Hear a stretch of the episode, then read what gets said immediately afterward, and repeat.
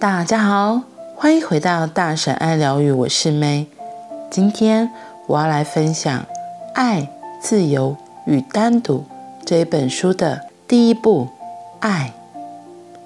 说来令人讶异，英文里面的“爱 ”（love） 是来自梵文字“拉巴”（拉帕）。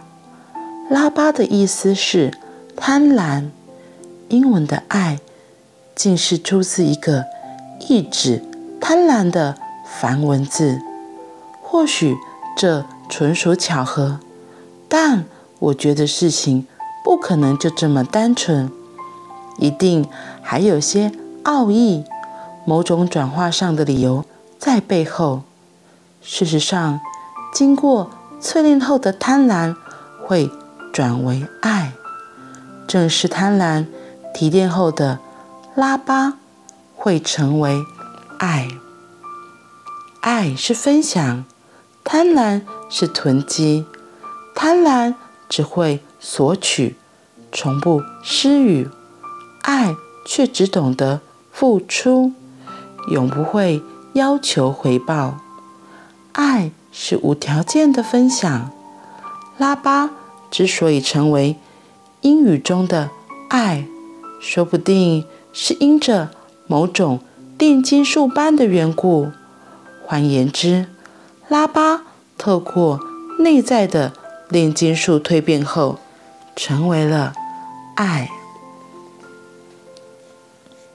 第一章，多情非真情。爱，并非是人们平常从字面上所了解的那一回事。一般的爱只是种伪装，它背后还潜藏着某种东西。真爱则是截然不同的现象。一般的爱是需求，而真爱是分享。他从不要求，只知道给予的喜悦。寻常的爱百般做作，而真爱是丝毫不作假的，只是呈现出本然的样子。寻常的爱几乎可以说是病态的，你们管那又黏又腻的样子叫做浓情蜜意，着实令人恶心。真爱是一种滋润，强化了你的灵魂，而寻常的爱却只是助长你的自我。自我并非真实的你，而是虚假的你。别忘了，虚假的只能助长虚假的，唯有真实的才会助长真实的。就让自己成为。真爱的仆人，在爱的究竟纯粹中，当一名爱的仆人，给予、分享任何你所拥有的，尽情分享之余，还享受着分享的感觉。别将分享当成苦差事，不然你无法体会个中的乐趣。也不要觉得自己是在帮助别人。连想都不要这样想，爱从不要人感激。当某个人接受了你的爱，觉得有种感激的人，反而是你。当爱被接纳的时候，是满怀谢意的。真爱从不等待回报，甚至连谢谢也不指望。当别人致谢的时候，总是感到又惊又喜，那是一种喜出望外的感觉，因为爱是不期望的。你无法令真爱受挫，因为打从一开始，真爱就不曾期盼过什么。你无法满足不真实的爱，因为他所怀的期盼之深，无论你做什么，永远。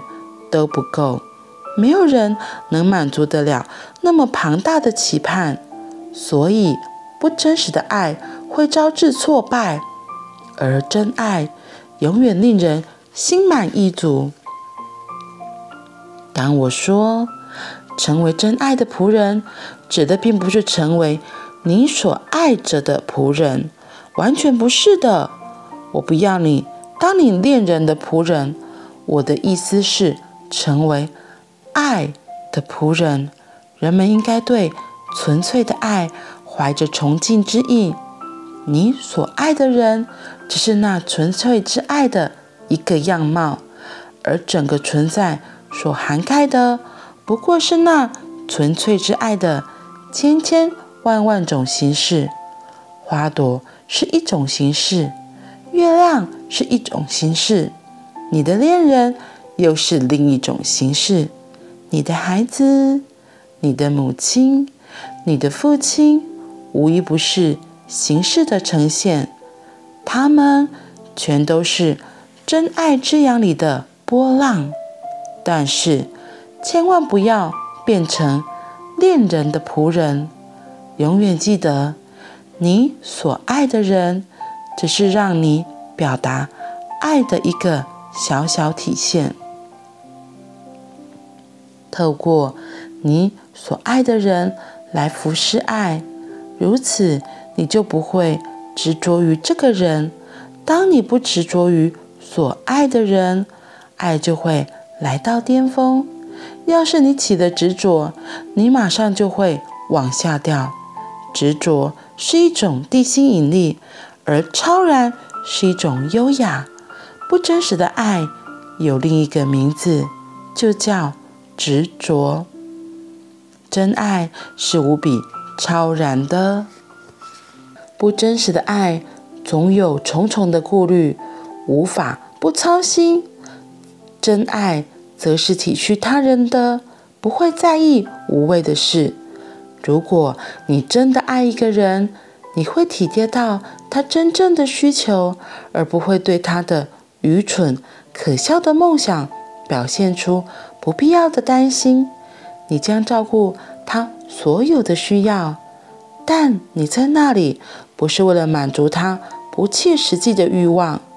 你不会做出真的会伤害到他的事。例如，就算他的自我会要求，你也不会满足他的自我。一个有太多担忧、太多执着的人，就会去履行自我的要求。那意味着。你正在毒害你所爱的人。体恤的意思是，你看得出来，这不是真实的需要，而是出于自我的需要，于是你不会去满足他。真爱只会懂得慈悲，而不会担心，这十分不容易，因为有时候。你必须硬着心肠，有时你甚至必须非常冷漠，如果冷漠会有帮助的话；而有时你得要无情，如果情况需要你表现无情的话。爱会照顾到一切所需要的，却不会挂虑些什么，不会去满足不真切的需求，也不会去实践任何。有害他人的想法，深入爱去好好探索一，深入爱去好好探索一番。你可以静心或是做实验。爱是生命中最伟大的实验。那些不曾以爱的能量在生活中实验过的人，永远不会知道生命是怎么一回事，只是过着粗糙的生活，而没有机会。活出生命的深度。我的教导是朝向爱的。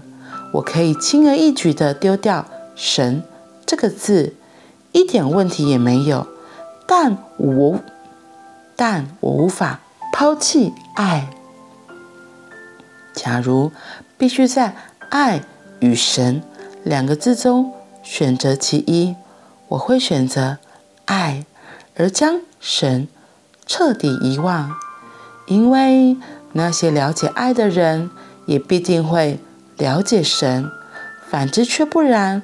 那些去思考神、将神哲学化的人，永远不会知道什么是爱，也永远不会知道什么是神。